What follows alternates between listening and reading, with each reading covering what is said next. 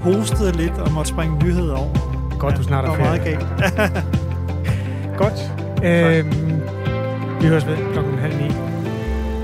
Der er altså øhm, masser af nyheder i pipeline her til morgen. Blandt andet den politiske diskussion, der udspringer af, at en kvinde har haft alvorlige bivirkninger af den tilvalgsvaccine fra Johnson og Johnson.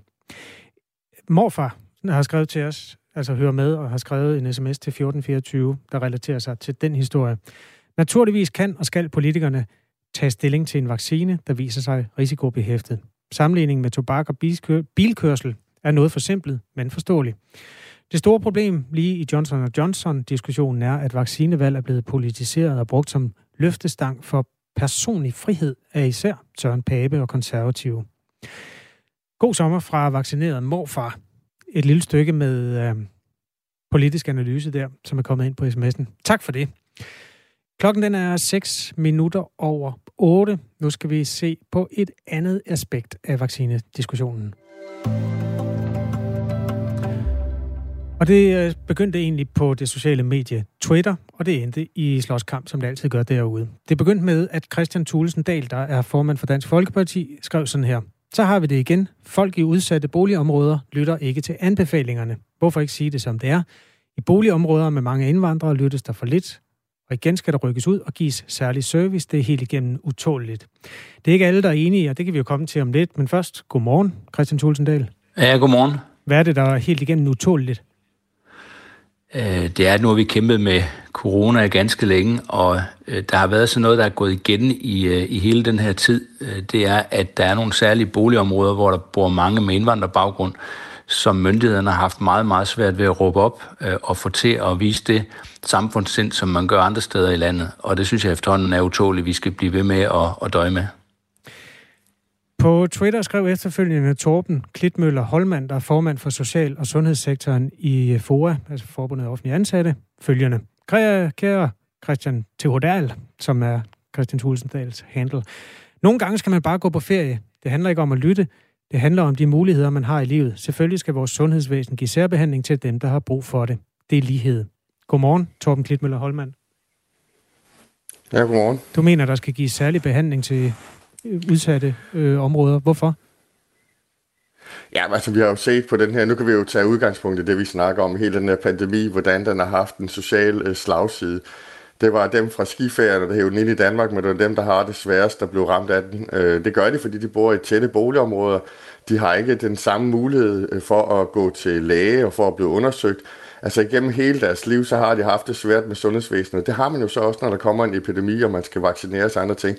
Man er i forvejen en lille smule skeptisk. Man får måske sine nyheder fra Facebook osv. Så, videre. så der er en masse slagsider, der gør, at man ikke får det samme ud som du og jeg gør. Så derfor så skal vi jo for at få den samme behandling i vores sundhedsvæsen, behandle hinanden forskelligt. Er det samfundets opgave at blive ved med at lave ekstra tiltag for en gruppe, som lever efter nogle andre øh, sådan systemer, end gennemsnittet gør? Ja, nu skal vi huske på, at øh, nu er det jo øh, så selvfølgelig jo øh, Christians øh, mål er at få ramt på nogle indvandrere her. Øh, eller det tror jeg lige, han får lov at svare på lige om lidt. Men mit, at det med at få ramt på, ja, det er jo lidt en påstand. Ja, det, ja, det er også fint. Noget andet, det er så, hvad hedder det, at det jeg ser på, det er, at sundhed, det er ikke noget øh, individuelt i Danmark. Sundhed, det er noget, vi giver til hinanden. Og sundhed er noget, vi skal sørge for, at alle har adgang til. Nogle skal så have lidt hjælp til at komme den rigtige vej hen, hvor andre kan finde vejen selv. Det er altså det, der er rigtig, rigtig fint i vores samfund, fordi vi passer på hinanden, når det gælder med sundhed. Så derfor så skal vi behandle hinanden forskelligt for at få det samme ud af det. Og det bliver vi nødt til at acceptere. Vi kan se, at uligheden den simpelthen er steget gennem de sidste årtier, fordi vi ikke har været gode nok til at lave individuelle løsninger for dem, der har det sværest. Der kommer lige lidt fakta, inden du kommer på banen, Christian Tulsendal. 40 procent af beboerne i boligområdet Tingbjerg, der ligger øh, ved Brøndshøj, København, har modtaget en invitation til vaccine, men har ikke reageret på den. Altså 4 ud af 10. På landsplan er det 12,5 procent, det tal, og det vil sige altså en overrepræsentation med faktor 3. Øhm, kan man ikke øh, argumentere for, at de har særlige behov i de her områder, Christian Tulsendal? Altså, der er i hvert fald et eller andet, der tyder på, at øh, vi har meget, meget svært ved at, at få kommunikeret til øh, de parallelle samfund, vi har i Danmark. Øh, jeg synes bare, man bliver nødt til at sige, at man også har et eget ansvar. Og når øh, det danske samfund har gjort øh, alt muligt øh, mellem himmel og jord nærmest for at få fortalt om, øh, hvad problemerne er her, og hvad anbefalingerne er, og det foregår jo alle mulige steder. Og det er også foregået i de her boligområder nu igennem de sidste, altså hvad, godt et års tid, ikke? Altså hvor man virkelig har øh, fortalt og på, på brosyrer på forskellige sprog, og man har haft højtalervogne ude, der på arabisk har skulle fortælle, at man skulle testes osv. Altså den der tale om, at de her mennesker ikke fatter det længere, det tror jeg simpelthen ikke på. Altså jeg tror, det er noget i deres indstilling i forhold til det danske samfund og i forhold til de myndighedsanbefalinger, der kommer. Og der synes jeg bare også, at man må have et eget ansvar, specielt når det handler om vaccine. Jeg skal huske på, at der er jo danskere, der står i kø øh, til vaccine lige nu, og som gerne vil have øh, en coronavaccine hurtigere, end vi tilbyder. Samtidig med, at vi så siger i de her områder, hvor man ikke lytter efter, at der ruller vi så ud og siger, der behøver du ikke at, at bestille tid der kan du komme til en, en, en vaccination med det samme. Og den der forskelsbehandling, hvor man så siger, at fordi du ikke lytter, så bliver du stillet foran i køen i forhold til de danskere, der lytter. Mm. Det tror jeg altså efterhånden, der er mange danskere, der er træt af. Jeg beder dig lige om at adskille det, der hedder retningslinjer og afstandskrav og sådan noget fra vacciner, fordi vi bliver nødt til at blive på vaccinerne lige nu, Christian Tulsendal. Øhm, det er jo stadig den enkeltes valg, uanset om man har etnisk ophav i Afghanistan eller Danmark. Man må selv bestemme, om man vil have en vaccine. Jamen, det er fuldstændig rigtigt, og det er også derfor, man kan sige, at øh, jamen, hvis så man vælger ikke at få en vaccine, så i første omgang, altså vi, vi ønsker jo at få flokimmunitet, og derfor vil vi jo gerne have, at over 80 procent af den danske befolkning, eller befolkningen i Danmark, bliver vaccineret. Men man må også sige, at i første omgang, så er det at blive vaccineret mod corona jo noget, der er gavnligt for den enkelte selv. Og det er også derfor, jeg har det sådan altså meget øh, dårligt med, at vi er danskere, der prøver at komme hurtigere til en vaccination. Nu har vi diskussionen om tilvalgsordningen også med Johnson Johnson, hvor vi har set det et tilfælde der, af, af det her vits, der gør, at man diskuterer, om den helt skal fjernes igen, den tilvalgsordning. Men, men, men det er jo fordi, der er nogle danskere, som faktisk meget gerne hurtigt vil til vaccination blive vaccineret og, og, og have en mindre risiko for at udvikle corona. Mm. Og det er bare det, jeg synes, at, at så længe vi har den situation, så er det, at man så siger, at der er nogle områder, hvor, som for eksempel Tænkbjerg, hvor man så aktivt åbenbart vælger, at man ikke vil vaccineres. Så tager vi nogle vacciner ud og ruller ud til dem og siger, Nå, men nu kan du så blive vaccineret i dag, uden øh, tidsbestilling, mens den dansker, der har stået troligt og lyttet til alle anbefalingerne og, og gjort, hvad man skulle, får så at vide, ja, du kan måske komme til om, om tre eller fire uger. Altså, det, det synes jeg simpelthen ikke hører, hører hjemme i Danmark. Det, det må vi gå op med, vi må have, og der synes jeg jo, to sekunder, er, at man faktisk fordi, får mulighederne på samme tid. Torben Klitmøller Holman, han sidder og bliver helt kold. Øhm, vi tager lige øh, øh, Martin fra København, han spytter lige en sms ind, inden vi går videre. Øhm, Martin han bor i et almindeligt boligområde og skriver, for mit vedkommende handler det om uenighed med den politiske linje, at det vestlige samfund har hamstret vacciner og nu vil vaccinere raske unge og børn, mens den tredje verden mangler vacciner. Jeg er 30 og siger nej tak, skriver Martin. Øhm, dejligt med indspark fra virkeligheden. Du må gerne være med til at diskutere det her på 1424. Torben Klitmaller øh, Holmand, du hørte argumenterne for lidt siden fra Christian Tulsendal. Hvad mener du om dem? det er fordi, vi, vi, vi laver sådan en lineær øh, tænkning, der siger, at øh, de bliver ikke vaccineret, det er fordi, de ikke vil tilpasse sig det danske samfund. Jeg kunne godt tænke mig, at vi gjorde det en lille smule anderledes, og tænke, okay, hvad er det, der er årsagen til det her? Der er jo andre steder i Danmark, hvor vi faktisk under den her vaccinestrategi har lavet særbehandling. Øh, Region Sjælland for eksempel har sagt, der må ikke være mere end øh, hvad hedder det, 20 øh, øh km kørsel til det nærmeste vaccinecenter. Øh, dem, der ikke selv kan, der kommer vi helt ud og vaccinerer dem ud af deres eget hjem osv. Vi laver hele tiden forskel på, på folk i det danske sundhedsvæsen, og det er det, vi bliver nødt til for at få alle med. Alle skal have muligheden. Så er der nogen, der vælger fra, som ham, der lige har skrevet ind, af en eller anden årsag, og det er jo det, som man skal sige, Christiansborg har valgt at sige, det kan man gøre, og det er han jo i sin fulde ret til, at den ene eller den anden årsag, den, øh, det må han jo om. Men her, der har vi sådan en stor flok, der er en eller anden grund ikke ønsker at blive vaccineret, eller er længe om det. Øh, vi har også hørt flere, der har sagt, jeg vil gerne lige se, øh, om der er noget her, vi skal huske på. De kommer fra en anden kultur måske. De kommer måske fra et land, hvor der var krig, hvor man ikke er vant til at skal kunne stole på dem, som siger, nu skal du gå ned og blive stikket. Så kommer de så til Danmark, så bliver de skældt ud, de øh, får at vide, at de ikke tilpasser sig det ene og det andet, og så kommer dem, der står og skælder ud og siger, at du skal også lige have et stik i armen. Så hvis man er en lille smule skeptisk, kan jeg faktisk godt forstå det. En anden ting er jo også, at vi kunne se blandt andet i vores moseområde i, i Odense, der kunne man ikke engang få en praktiserende læge ud. Altså det vil sige, at de er så langt fra vores sundhedsvæsen. De er så svært ved at forstå det. De har enormt svært ved at komme ind i det, forstå, hvad vej man skal gå, hvem skal man henvende sig til, og det ene og det andet. Mm. Så den skeptisk, den rammer os rigtig meget nu, fordi vi ikke har været dygtige nok i lang tid. Det her det er jo så også blevet diskussionen, i hvert fald mellem jer, om hvorvidt øh, samfundet skal gøre noget andet, når nu nogen plan A ikke øh, virker. Der er kommet post fra en lytter, der hedder Abdullah. Han skriver, Christian må simpelthen holde op med sin racisme. Vaccinen er frivillig, derfor kan man sgu ikke klandre folk for ikke at tage vaccinen. Der har været flere steder i Danmark med højere incidenstal end Voldsmose for eksempel, uden at det blev omtalt. Og det kunne man tydeligt se, hvis man fulgte de kort, som diverse medier dagligt opdateret på baggrund af tal fra Statens Serum Institut. Christian Thulsendal, det skal du have lov at svare på. Altså, øh, det er jo frivilligt, også for folk med indvandrerbaggrund. Ja, jamen det, det er det, og det er også derfor, man kunne vælge at sige, hvorfor så ikke lade de danskere, øh, som faktisk gerne vil have vaccinen hurtigere, end de bliver tilbudt lige nu, hvorfor så ikke lade dem få den, i stedet for at rulle vaccinationsvogne ud til... over det. Nej, jamen, det man gør lige nu, altså det, det er grunden til, at vi diskuterer det her, det er, at man siger, at der er nogle områder i vores land, øh, hvor der er særlig mange indvandrere, hvor man så siger nej tak til vaccinen. Det er også det, du læste op før i forhold til øh, Tingbjerg så gør vi så det fra myndighedernes side, at vi ruller nogle særlige initiativer ud de steder for at sige, ej, vi vil godt lige sørge for, at I, I kan nu få vaccinen her i eftermiddag uden tidsbestilling, fordi vi vil gerne have, at I tager den alligevel. Altså i stedet for så at sige, jamen vi respekterer sådan set, at I ikke lige tager den nu, I, øh, I venter åbenbart til lidt respekterer senere. Respekterer du, at de ikke tager den lige nu? Jeg synes det, øh, altså jeg har det sådan, at jeg synes det er godt, at, øh, at mange tager øh, en, en vaccine, fordi det er med til at give os flokimmunitet og sikre os også imod mutationer i forhold til, til vaccinen. Respekterer Eller, du så, corona. hvis folk vælger Men, den fra? Ja, det gør jeg jo. Det gør jeg jo, fordi jeg har jo selv været med til at bestemme, at det skal være fuldstændig frivilligt. Og hvis man ikke ønsker at have vaccinen, så skal man have lov til at sige fra. Det vi står med lige nu, det er, at vi har nogen i, i vores samfund, som gerne vil have en vaccine hurtigere, end de kan få, end de bliver tilbudt. Der er, at der er vacciner til. Og så har vi nogle mennesker, der så i for eksempel Tingbjerg siger nej tak til vaccinen. Hvorfor så ikke rulle de vacciner, vi har, i stedet for at rulle dem ud til Tingbjerg, og så proppe dem ind i folk, som man nærmest forsøger jo ved at insistere på, at de skal tage vaccinen. Hvorfor så ikke tilbyde de danskere, som står på venteliste og gerne vil have vaccinen hurtigere, at de kan få den? Det er jo også med til at sikre, at vi kommer over de 80 procent i øh, vaccinationstilslutning. Og der kan jeg simpelthen ikke forstå, at man bliver ved med det her med at sige, at fordi vi har de her parallelsamfund, hvor man ikke retter ind på samme måde, som man gør andre steder, jamen så rykker man ud med de her særtilbud, i stedet for så bare at sige, jamen så er det sådan, det er. Øh, det må de jo så øh, acceptere, eller leve med, at de ikke øh, bliver vaccineret, og så ruller vi de vacciner, vi har, ud til de danskere, der faktisk gerne vil have dem meget hurtigere, end de bliver tilbudt lige nu. Øhm, godt. Christ, øh, Torben Klitmøller Holmans, du skal nok få lov om lidt. Jeg kunne høre, du tog luft ind. Jeg tager altså lige et par sms'er, inden vi går videre.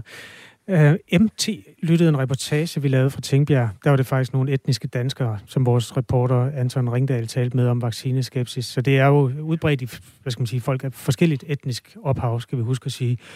Ahmed har skrevet, øh, jeg er indvandrer og har lige bestilt en tid. Jeg bliver nødt til at vente tre uger. Så øh, lad være med at fortælle, at danskere står og venter i flere uger. Øh, to kommentarer, der lige kom ind på sms'en der. Øh, ja, Torben Klitmøller Holmand har du en, en pointe i forhold til det, der lige blev sagt her? Jamen, altså, vi må aldrig nogensinde gøre det her til et eller andet øh, raceproblem, eller hvor man kommer fra i verden, at øh, nu er det nogle specielt befolkningsgruppe, der ikke ønsker det ene og det andet. Der må vi altså være nysgerrige på, hvordan vi kan løse det bedst muligt. Altså, vi har altså et ungespor lige i øjeblikket, hvor tiderne heller ikke bliver fyldt ud, fordi de unge har travlt med noget andet. Øh, skulle vi så ikke prøve at fange dem, hvor de nu var, om det så er på liggestolen på stranden, eller hvor det nu er henne? Jeg synes altså, det er ret vigtigt her, man kan sige, at det er ikke et frivilligt valg, hvis, øh, hvis øh, så mange har sagt nej til en vaccine, så er der noget andet galt, som vi bliver nødt til at undersøge. Hvad er det, der er her? Så må sundheden altså rykke tættere på. Det er det fineste, vi har i vores sundhedsvæsen. Det er sådan set, at vi kan gøre forskel på folk, så vi får det samme. Og så er det jo lige meget, hvor man kommer fra. Øh, valget ligger jo altid på et, et grundlag af et eller andet skeptisk, eller man er usikker, man er svært ved at finde ud af systemet osv. Det er ikke nok øh, at sige, at jamen, det er fordi, de ikke snakker sprog eller ikke vil tilpasse. Det har intet med det at gøre. Det kan godt være, at der er en meget, meget lille del, der ikke vil det. Fred ved med det, det må de selv finde ud af. Med sådan en stor del her, så er der noget andet galt i vores samfund, så har vi været for dårlige til at få vores sundhedsvæsen derude, hvor det er nødvendigt. En kort replik, Christian Tulsendal. Ja, jamen altså prøv at det, det er jo, jeg har ikke nævnt ordet race før nu. Altså det er noget, I andre sidder og, og gør. Det forstår jeg sådan set ikke. Men altså det vi bare kan konstatere, det er jo, at da vi også havde øh, problemer tror, du brugte omkring... indvandrere på Twitter, bare lige for at være... Jamen, jamen det er det også. Altså, det er, indvandrer, det er områder, hvor vi har en, en større andel af indvandrere, end vi har i andre dele af, af Danmark. Det er med, altså folk med indvandrerbaggrund, og det er jo bare statistisk øh, øh, klokkeklart. Altså, det, det er ikke noget, vi behøver at diskutere. Det er facts, der kan, der kan slås op. Og nu var der Ahmed, der skrev en sms ind lige for et øjeblik siden, der blev citeret her i, i radioen. Det var rigtig øh, super fint. Han står og venter på en, øh, en vaccine. Han vil gerne have den. Han står og venter på den. Og samtidig med, at vi nu skal rulle den ud, i steder, hvor folk så har sagt nej tak, og, og bedt dem om at tage en vaccine. Hvorfor så ikke sørge for, at Ahmed han kan blive øh, vaccineret hurtigere? Altså, jeg havde en ung i går. Det var en kort replik, Christian Tulsendal. Han kunne få en tid 29. juli. Han kunne få en tid 29. juli. Hvorfor ikke give ham tid i eftermiddag, i stedet for at rulle den ud i de her boligområder? Det var debatten, som den forløbige udspillede sig. I har heldigvis Twitter, hvis I vil snakke mere. Tak fordi I var med begge to. Selv tak. Ja, det er godt. Christian Tulsendal og Torben Klitmøller Holmand, henholdsvis øh, partiformand i Dansk Folkeparti og formand for Social- og Sundhedssektoren i FOA. Klokken er 20 minutter over 8.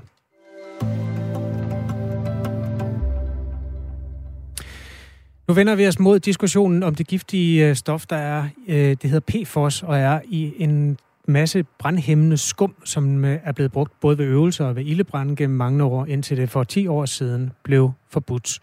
Nu er det blevet aktuelt at undersøge, hvorvidt øh, mennesker, eller i hvert fald hvorvidt jord og grundvand er blevet forurenet med det, og nu går brandfolk også at ønsker sig at øh, blive undersøgt. Jeg, tidligere har jeg talt med Tommy Bækgaard Kær, der er formand for Brandfolkenes Cancerforening. Han sagde sådan her. Alle steder, byfester, skoler, børnehaver, vejfester, alle har været i kontakt med det her, eller der er rigtig, rigtig mange, der har. Ja, byfester. Den er der altså kommet flere sms'er på. Den der Kurt Larsen fra Vesterborg, han skrev, sig mig, er det samme skum, som legesyge børn har tumlet rundt i til byfester og lignende i årtier? Tommy han skrev, jeg har brugt brændskum på en teknisk skole i 2007 i forbindelse med førstehjælp på håndværkeruddannelsen. Det skulle alle igennem, så det er nok mange flere end brandmændene.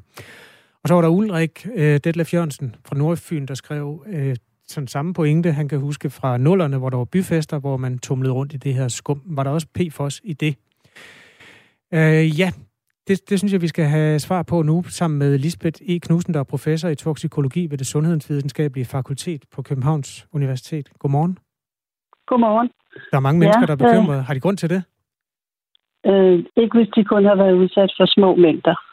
Det er jo sådan, at de siger med farlige stoffer, at, at, at øh, der er en, en sammenhæng mellem, hvor meget man bliver udsat for. Men det er jo øh, bekymrende, at øh, vi kan finde det i danskere, for det kan vi. Også dem, der ikke har kilder, som er meget klart øh, påviste, for eksempel det der øh, overdrev på, på kursør. Så øh, det er godt, man har holdt op med at bruge det skum. Ved du, hvor... Det er jo sådan med farlige stoffer, at øh, man bliver klogere og klogere. Så det har jo været noget, man ikke anede var farligt, dengang man brugte det. Kan man vide sig sikker for ikke at have fået en, en mængde af det her stof, når man har rørt ved det nogle gange inden 2011? Nej, altså vi har lavet en undersøgelse faktisk med skolebørn og deres mødre i 2011, hvor vi fandt stoffet i blodprøverne fra børn og mødre. Så øh, vi har det yes. Øh, du har det sikkert også i dig, jeg har det i mig. Vi får det ikke kun fra skum, vi får det fra øh, indpakning og andet. Pizzabakker. Det, der er det vigtige, det er at slippe for at få flere mængder ind i sig, det vil sige holde sig væk fra kilderne stoffet er forbudt, så øh, det bør også være sådan, at vi ikke i dag bliver så eksponeret. Det er nyt for mig, det du siger der. Altså nu har vi diskuteret det her brandhæmmende sko øh, hele ugen. Øh, det blev forbudt for 10 år siden. Er det i pizzabakkerne, siger du? Det har det været. Okay, indtil der... hvornår? Samme tidspunkt? Ja, samme tidspunkt, ja. Okay. Altså det er et stof, som vi har kendt. Øh, mit område hedder toksikologi. Vi har kendt det i årtier, og vi har ikke rigtig kunne forstå, hvordan det virkede, fordi det øh, findes overalt. Det findes også i isbjørne i øh, ret øh, høje koncentrationer. Isbjørne, Men det, blev, Ja, på Nordpolen. Det bliver opkoncentreret deroppe. Og, og, øh, og det er farligt på den måde, at hvis man er udsat for høje koncentrationer, så kan det give hormonforstyrrende effekter, og et af stofferne står også på listen over kraftfremkaldende stoffer. Det vi nu er mest bekymret for, det er, om øh, man kan få de børn, man gerne vil have. Om øh, børnene tager skade. Øh, hvad ved man om det? Langtidsvirkningen af det her stof, som åbenbart er i os alle sammen? Ja, man ved, at øh, det kan skade reproduktionen, som vi kalder det. Det kan være svært at få de børn, man gerne vil have, og der kan være nogle øh, små øh, ændringer i store grupper af befolkninger, som har været udsat. Hvor, Det er små hvornår- ændringer. Ja. Ja, det er små ændringer. Det er sådan noget, som du ikke kan se på det enkelte, den enkelte person. Men hvis du går ind og ser på en gruppe, så vil man kunne se, at der er sket nogle ændringer i forhold til en, øh, anden gruppe, der ikke har været så udsat. Og øh, det, det tager lang tid om at komme ud af kroppen. Flere år. Men det kommer ud af kroppen. Okay. Så derfor er min pointe, hold jer væk fra de kilder, der giver jer nye tilskud, øh, så øh, vil det med tiden gå ud af kroppen. Hvilke kilder er det? Hvad skal man holde sig fra? Ja, for eksempel brændskum, men eller spise kalvekød øh, fra forurenet overdrev. Og der er det jo Og godt... det er vist heller ikke så højt efterspurgt mere lige det, men altså er der nogen steder Nej. i det, altså i det etablerede Jamen, det jo- system, hvor man risikerer det? Ja, altså vi skal sørge for, at pizzabakker og anden indpakning ikke har brugt øh, de stoffer til at være vandafvisende. Det er det, man bruger dem til. Lisbeth E. Knudsen, jeg kunne godt tænke mig lige at, sådan, øh, at spørge ind til de brandfolk, vi havde igennem i går. Mange Ja. af dem er også bekymrede og kræver at blive undersøgt, Ja. fordi de har brugt det her giftige skum, ikke bare til slukning, men også, altså nogen har nærmest vasket ansigt i det efter en udrykning, og man har brugt det Ja. til at demonstrere for nysgerrige borgere. Med din erfaring inden for området, hvor står de og deres kroppe i dag? Ja, de har været øh, meget mere øh, udsatte. Det, det plejer vi at sige. Dem, der arbejder med stofferne, er dem, der er allermest udsatte. Så det er bestemt en berettiget mistanke.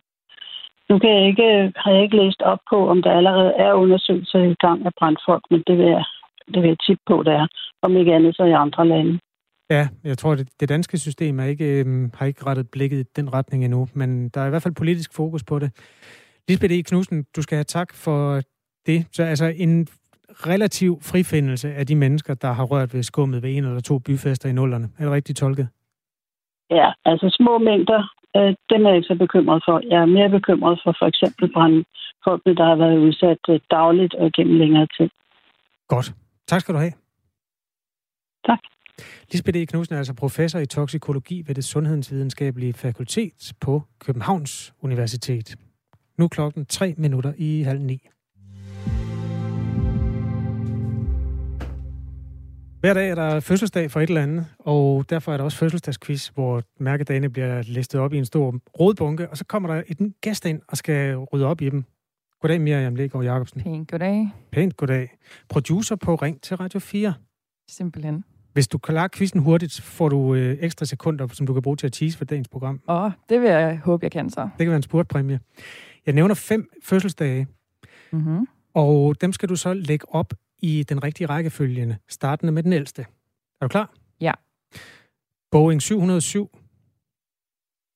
Handelsplatformen Amazon.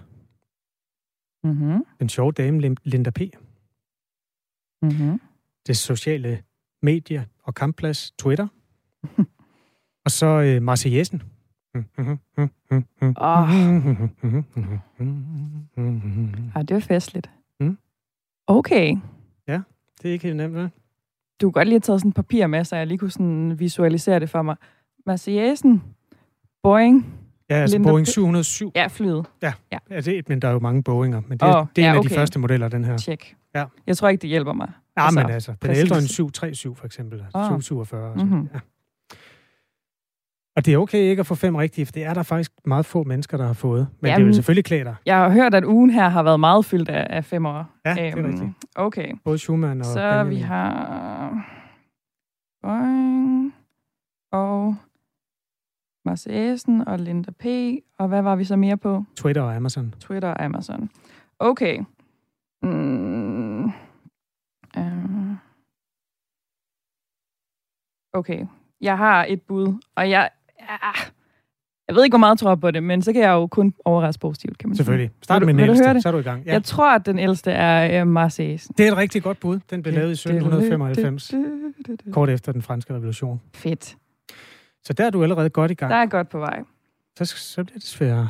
Så vil jeg skyde på, at den næste er dit kære fly. Det er rigtigt. Boeing Yes! 707, eller det er i virkeligheden en prototype, som hed noget andet. Den blev kaldt, havde et meget langt navn. Men det var, det var der, man kørte den. Okay. Det var 1954, så det er faktisk Det er en gammel herre. 77 års fødselsdag eller sådan noget. Ja. ja jo, Er deromkring. det? Nej, 67. I don't know. Og så bliver det svært, synes jeg. Fordi nu... Oh, vi har 27 sekunder. oh, okay, så tager vi den hurtigt. Amazon. Det er forkert! Nej! Tror du, at internettet er ældre end Linda P? Ja, du skal huske, at jeg er meget ung. Okay, men så tager vi Linda P, Ja, det er rigtigt. Amazon, Det er rigtigt. Twitter. Det er rigtigt. Nu kan du ikke nå at tease for. Jo, du har 6 sekunder. Vi skal snakke om sygeplejestrækken. Glæder jeg til klokken 9. Vi ses. Øh, tillykke med, ja, det bliver så 3-4 rigtige. Tjek. Du lytter til Radio 4 morgen. Nu er der nyheder med Møring. Klokken er halv ni.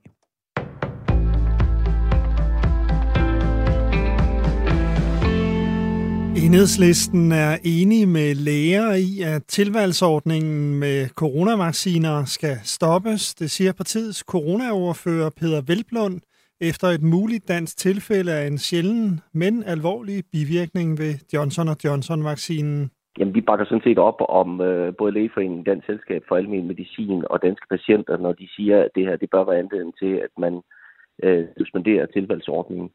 Altså, vi har været modstandere af ordningen lige fra starten, fordi vi mener, det er helt afgørende, at der er en sundhedsfaglig øh, opbakning til en, øh, til en vaccination. Øh, og det har vi jo bare kunne konstatere, at det har der ikke været i forhold til AstraZeneca og Johnson Johnson i den meget gunstige situation, vi står i i Danmark. Dansk Selskab for Almen Medicin ønsker, at Folketinget skal lukke for den frivillige ordning med coronavacciner fra AstraZeneca og Johnson Johnson. Vi har i hvert fald meget snart andre vacciner nok til, at folk kan få en bedre og langt mere sikker vaccine, siger formand for foreningen Anders Beik til Jyllandsposten.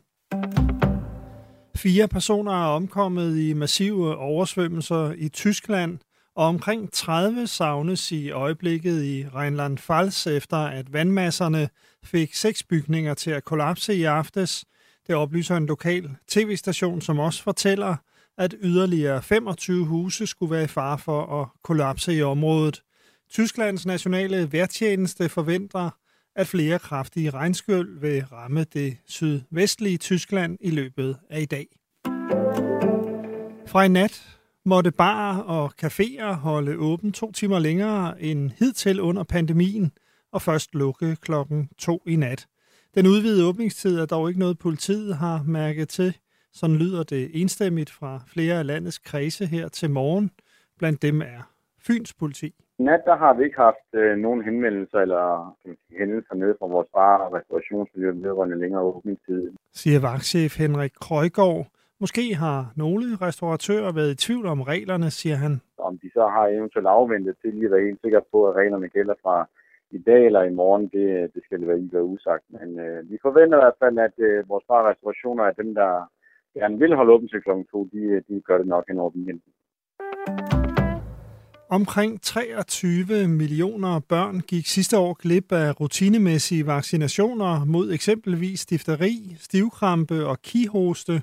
Det er 3,7 millioner flere end i 2019 og det højeste antal i over et år 10. Det viser tal fra Verdenssundhedsorganisationen og UNICEF. FN advarer om, at en perfekt storm kan være på vej som følge af den omfattende coronapandemi, der har efterladt millioner af børn i fare for at dø af mæslinger og andre sygdomme. Danmarks EM-kampe i parken var ikke supersprederbegivenheder. Det mener to eksperter, skriver DR. Tal fra Styrelsen for Patientsikkerhed viser, at 152 blev smittet med coronavirus i forbindelse med kampene. Det har vist, at de her kampe kunne man godt håndtere. Det var ikke ansvarsløst, siger biolog Søren Ries Paludan til DR. Storskærmsarrangementer og private begivenheder er ikke med i optællingen.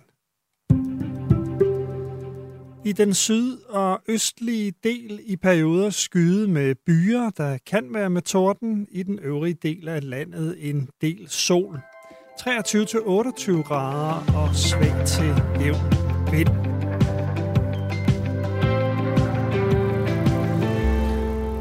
Som du måske hørte i nyhederne med Henrik Møring, så er der en mindre naturkatastrofe i gang i Tyskland, altså hvor regnmængder har fået huse til at øh, kollapse i den by, der hedder Hagen. Det er i delstaten øh, Rheinland, øh, Vestfalen. Det er i nærheden af Ruhrdistriktet. Og vi har sådan et forsøgt, nu har vi ikke sådan øh, reporter stationeret lige i den by, men det er derfor, jeg lige rækker ud nu. Måske kender du, der hører Radio 4 morgen, nogen, der befinder sig i området. Hvis det er tilfældet, så vil vi gerne øh, tale med vedkommende og prøve at belyse, hvad det er, der foregår. Når man ser billeder af det, så er det simpelthen øh, en by, der ligner, at øh, en tsunami har skyllet igennem. Ej, det er en overdrivelse, undskyld. Men det er i hvert fald vandmængder, der bringer, bringer øh, mindelser om, om den slags. Altså biler, der står med, med vand op over navet. Hvis du kender nogen, der befinder sig i det område, altså byen hedder Hagen, det er i nærheden af Düsseldorf, så må du meget gerne skrive til os på 1424. Start din besked med R4 og et mellemrum.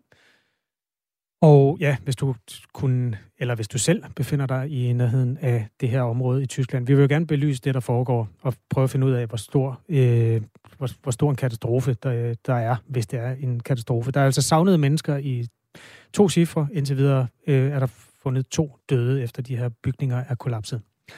Klokken den er 8.35, også i Danmark, en heldigvis fredelig torsdag morgen.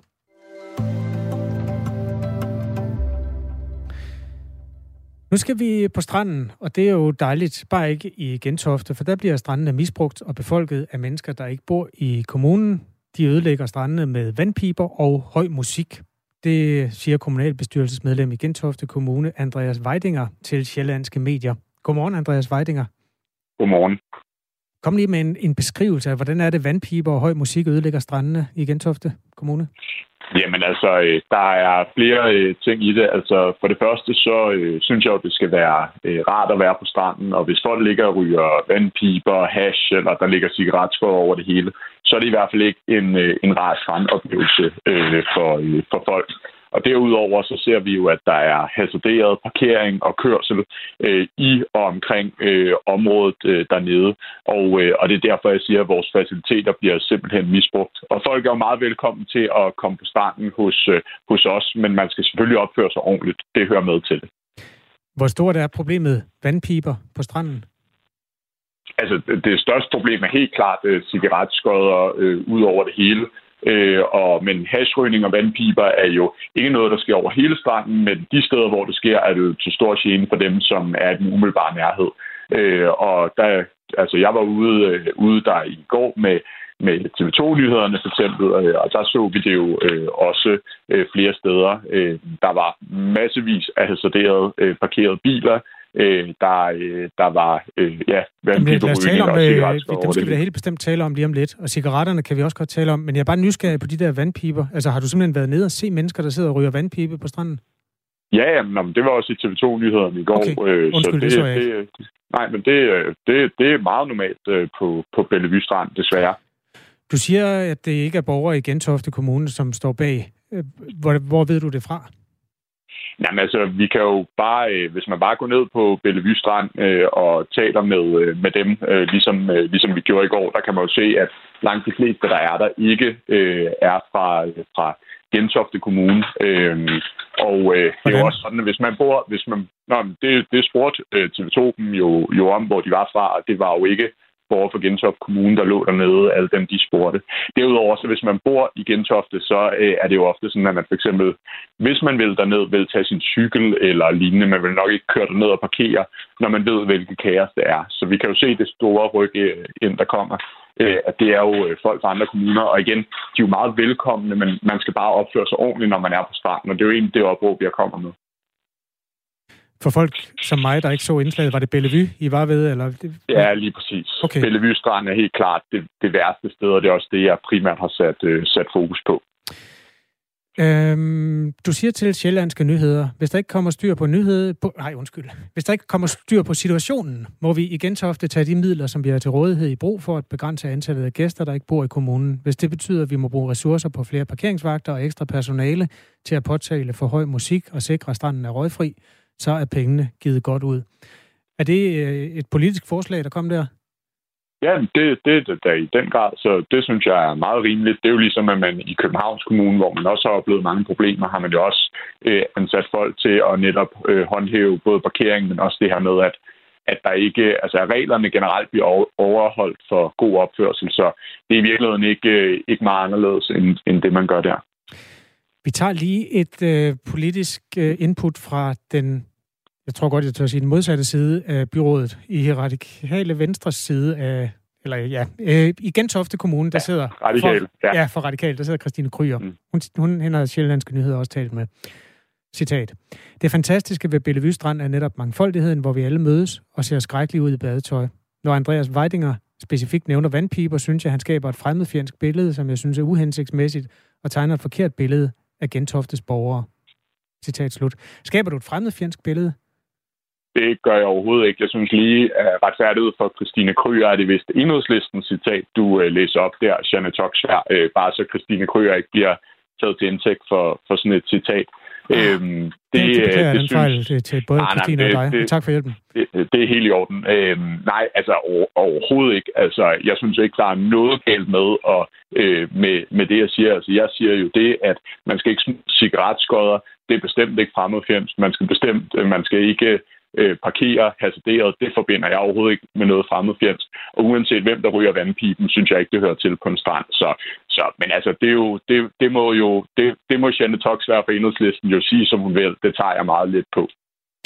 Andreas Weidinger er altså kommunalbestyrelsesmedlem fra det konservative Folkeparti i Gentofte Kommune.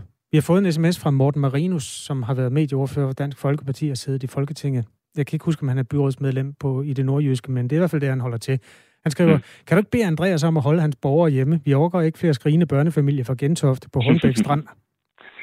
jo, men altså, det er jo meget sjovt. Jeg har godt øh, set, at der bliver lavet meget palaver om, øh, om øh, noget, som jeg jo i virkeligheden ikke har sagt. Altså, øh, jeg har jo ikke sagt, at folk ikke må komme til Bellevue. De må hjertens gerne komme til Bellevue. Jeg siger jo bare helt stilfærdigt, at man skal opføre sig ordentligt, øh, når man er der. Og det er altså ikke tilfældet i dag, hvor det er øh, hvor der sker mange lovoverbrud øh, rent trafikalt, både med kørsel og parkering. Der bliver smidt cigaretskål øh, ud over det hele, og det synes jeg ikke er i orden. Og så synes jeg i øvrigt bare, at det er en rigtig god idé at indføre røgfri strand, øh, og det er, jo også, øh, det er jo også det, jeg promoverer her. Røgfri strand, det er i hvert fald en ny opfindelse. Nej, det er det faktisk ikke. Røgfri strand er noget, som man nu har indført øh, flere steder, blandt andet op i Tisvilde har man gjort det, og det er noget, som er ved okay. at blive udbredt mange andre steder. Så det tror jeg er en ting, der er kommet for at blive, og jeg synes, det er meget tiltrængt. Du er et skridt foran på alle parametre her i øjeblikket, Andreas Weidinge. øhm, Ulrik, han spørger, om man skal ryge cigar og køre Ferrari, for man må komme.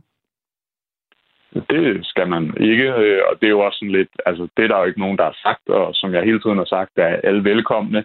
Øh, og jeg synes egentlig ikke, jeg synes egentlig ikke sådan nogle kommentarer, altså, det er jo meget, det er jo meget sjovt, og jeg griner jo også, når jeg, når jeg hører og læser, det er, jo, det er jo en sjov kommentar, men det er jo et helt skævt billede af, hvordan det er øh, på Bellevue, også hvordan jeg synes, det skal være. Bellevue skal jo bare være en strand, hvor man kan tage ned øh, som familie og, og have, det, have det godt øh, og have en god dag.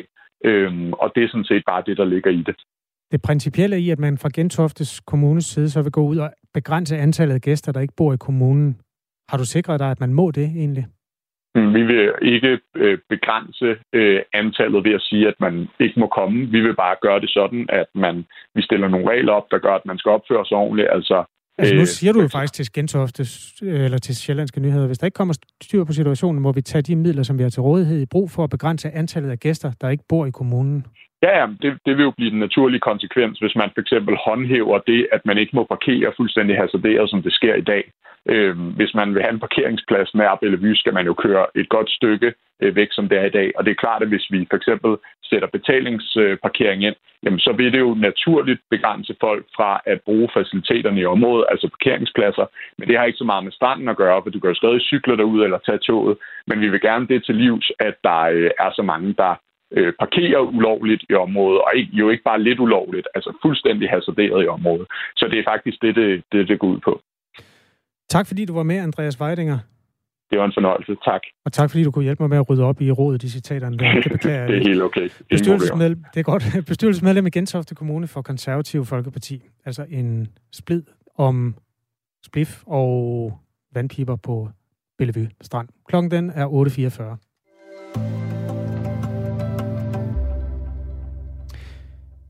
EU fremlagde i går en større klimaplan, der skal mindske udledning af CO2 og andre drivhusgasser. Planen omfatter blandt andet effektive, øh, energieffektive bygninger, fly- og skibsfart, plantning af træ og skov.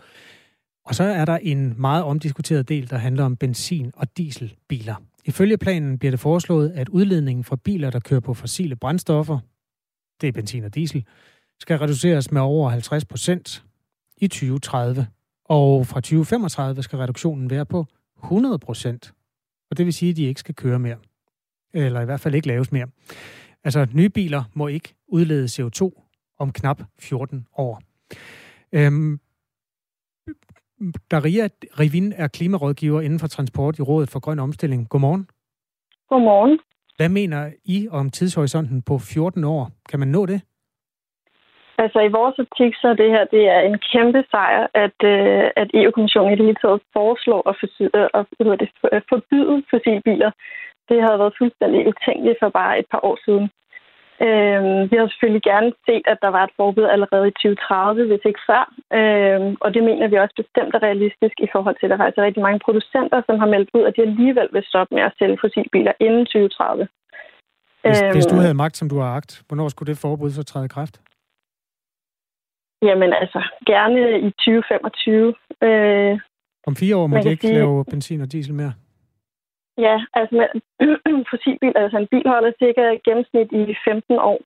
Så, så det vil sige, at, øh, at et forbud i 2035, det er sidste udkald for, at, øh, at der ikke er flere fossilbiler på vejene i, i 2050. Så derfor så ser vi jo selvfølgelig gerne, at vi kan komme i mål endnu tidligere. Øhm, derfor så er det også virkelig vigtigt, at vi får strammet CO2-kravene til personbiler, øh, nye personbiler og varebiler yderligere, øh, allerede i 2025 og, og 2030, så vi hurtigere kan komme af med fossilbilerne og få flere elbiler ud på vejen. Inden vi går videre, Daria Rivin, så skal jeg lige, uh, lige komme med lidt fakta i sagen. Altså planen betyder selvfølgelig ikke, at der ikke kan køre benzin- og dieselbiler på de europæiske veje om 14 år. Målet er at sætte skub i udviklingen og skub til salget af elbiler og udfase biler, der kører på fossile brændstoffer.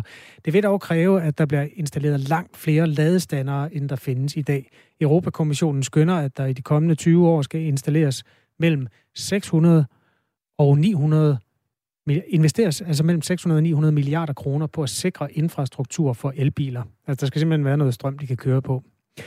Øhm, mm. Hvad mener du om, om, om den plan? Er den realistisk? Det mener jeg bestemt, det er. Øh, og der er både øh, blevet lavet en plan, ikke kun for personbiler, men også for, for lastbiler. Øh, og, og det er vi virkelig, virkelig øh, glade for at se, at, øh, at det endelig bliver taget seriøst, så vi kan komme udviklingen, øh, hvad kan man sige, øh, komme den i forkøbet. Øh, så så det, det er virkelig positivt at se. Der er mange danskere, der har investeret i hybridbiler, fordi de gerne vil øh, ride med på, på fremtiden men ja. altså stadig med et forbrug jo af fossil brændstof. Øh, hvor tænker du, de mennesker og deres biler hører hjemme i den her plan? Altså, øh, det er lidt problematisk. Altså, vi har en, øh, et afgiftssystem i Danmark, som, som giver ekstremt stor afgiftsrabat på, øh, på plug-in hybridbiler i dag. Det vil sige, at lige nu så bliver der faktisk solgt hele tre plug-in hybridbiler for, øh, for hver elbil, hvor der i gennemsnit i EU kun bliver solgt én elbil for hver plug-in hybridbil. Øhm, vi ser det som en, øh, en overgangsfase. Altså det, en plug-in hybridbil er lidt som vi ser det, det værste fra begge verdener med et lille batteri, der lader langsomt, samtidig med, at det har en ineffektiv og tung forbrændingsmotor.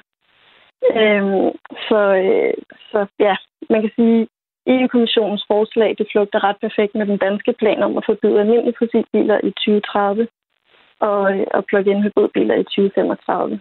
Øhm, man kan sige, at det problematiske også ved hybridbiler er, at, øh, at undersøgelser har vist, at der skal syv plug-in hybridbiler til at skabe den samme klimaeffekt som en elbil. Så, øh, så, ja, så derfor er det ekstremt vigtigt, at vi hurtigst muligt får ændret det danske afgiftssystem. Men de øh, her mennesker har jo investeret i en, en hybridbil, fordi de gerne vil ride med på en grøn omstilling på et tidspunkt, hvor, hvor altså, der simpelthen ikke er el-ladestandere nok til, at man kan hænge sin hat på den knæ. Er det ikke lidt en hånd mod de mennesker, at man så siger, at det er en fejl? Altså, man kan sige, altså, du skal, hvis du har en plug-in hybridbil, og du skal bruge den korrekt, øh, så skal den jo også lade. Øh, problemet er bare, at den faktisk altså, lader ekstremt langsomt, øh, og dermed tager pladsen fra, fra hvad hedder det, elbilers øh, lademuligheder. Øh, så, øh, selvfølgelig er det... Altså, jeg forstår godt, at folk har lavet den her investering, fordi de gerne har ville vælge et grønt valg. Men der har også bare været en, en forkert fremstilling af, hvor grønne øh, plug-in hybridbiler er. Øh, og det er også derfor, at kommissionen tidligere i år faktisk har meldt ud, at plug-in hybridbiler ikke kan ses som en bæredygtig investering allerede efter 2025. Et hurtigt spørgsmål fra Ina, som har skrevet en sms. Hvor skal vi gøre af alle de brugte batterier? Spørger hun. Har du et bud på det? Jamen, altså, der er jo en del ressourcer, der skal bruges til at fremstille batterier, og det er, det er jo ikke helt billigt at fremstille. Øh, så det er jo også i, øh, i bilproducenternes egne interesser at få de her batterier tilbage og så kunne genanvende dem. Så, øh, så det tænker jeg, det skal ikke blive et problem. Det, det skal der nok komme rift om og, og, og, hvad det, at få genbrugt. Og så er der jo også kommet et direktiv for, for hvad hedder det, genanvendelse af batterier, som også kommer til at stille krav til, at man, man gør det her. Godt. Tak fordi du var med. Det var så lidt. Maria okay. Rivin. Ja, god dag også til dig. Øh, klimarådgiver inden for transport i Rådet for Grøn Omstilling. Og alle de her forslag, der indgår i klimaplanen, skal forhandles af medlemslandene selv og af EU-parlamentet. Du lytter til Radio 4 morgen med Kasper Harbo. Klokken den er 9, ah, 10 minutter i, eller 9,5 faktisk. 9,5 minutter er den i 9, den her torsdag morgen, skråstrej formiddag.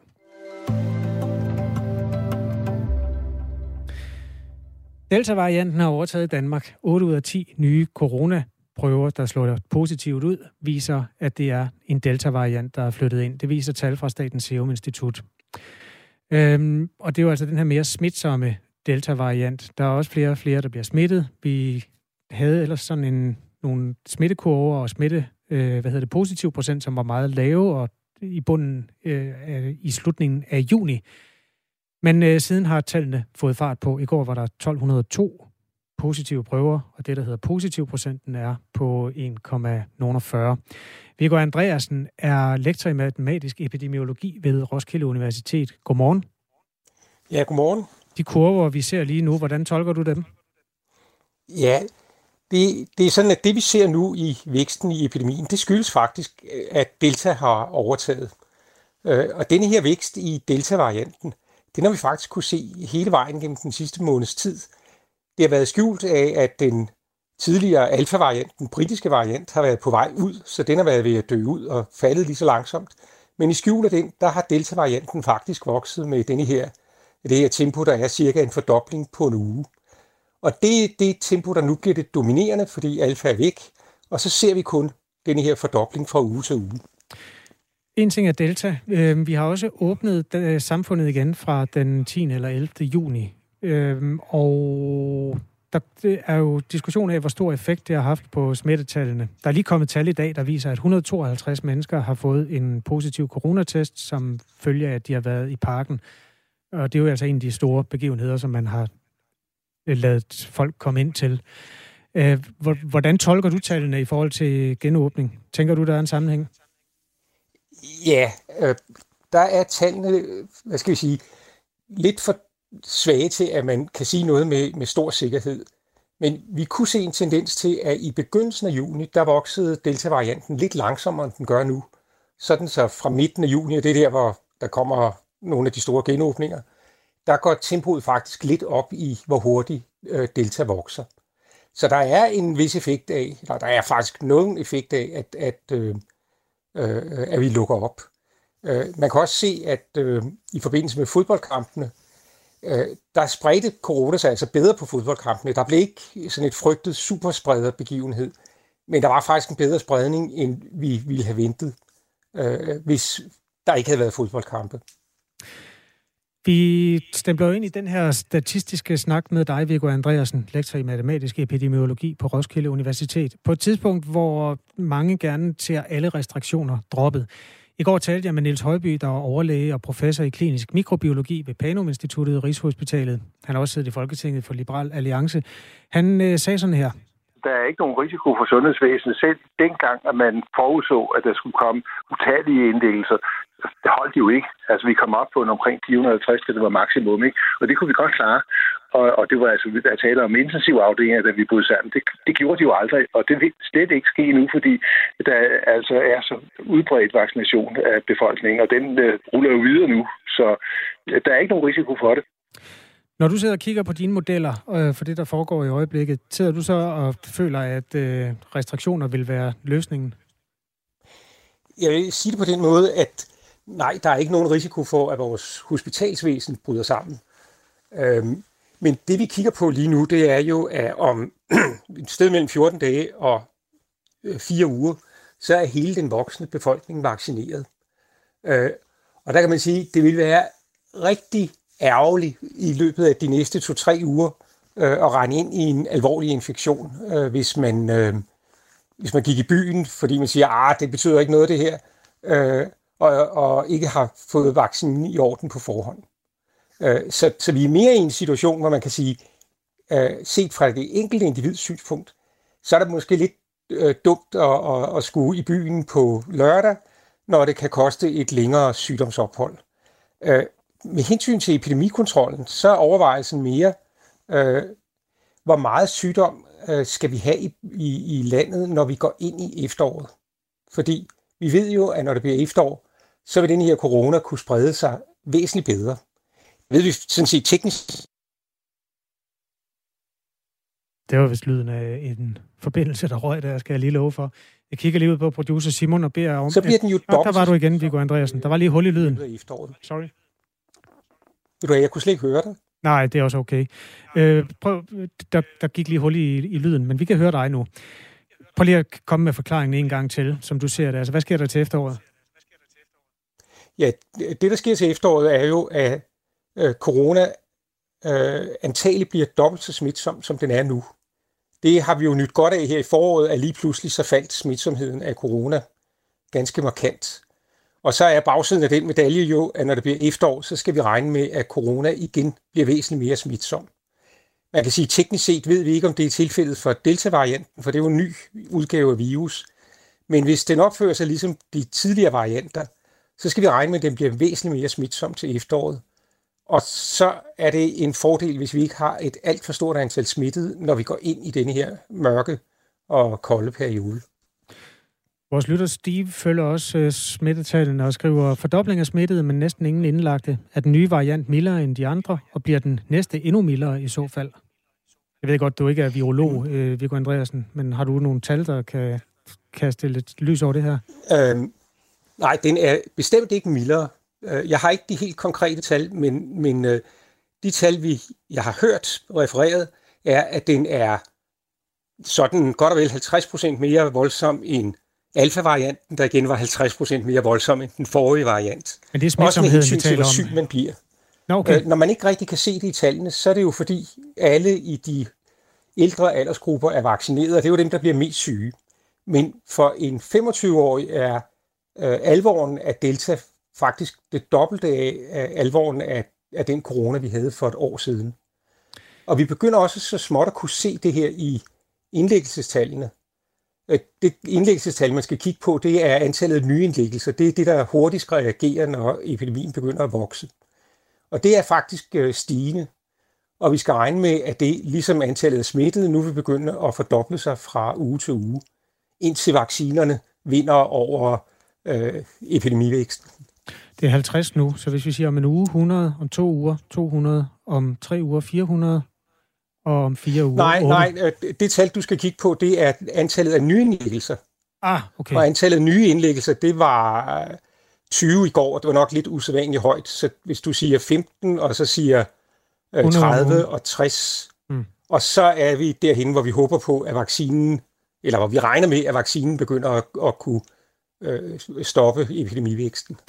Du var medafsender øh, sammen med gruppen af regnedrenge, siger jeg, fordi jeg ikke kan huske, hvad gruppen hed. Men I, du var medafsender af et stykke videnskab, hvor I kom med nogle ret øh, dystopiske forudsætninger, eller forudsigelser omkring øh, indlæggelsestallet. Der var det sådan noget med 1000, hvis det gik efter en, altså et øh, smittetryk, der hed 1,8.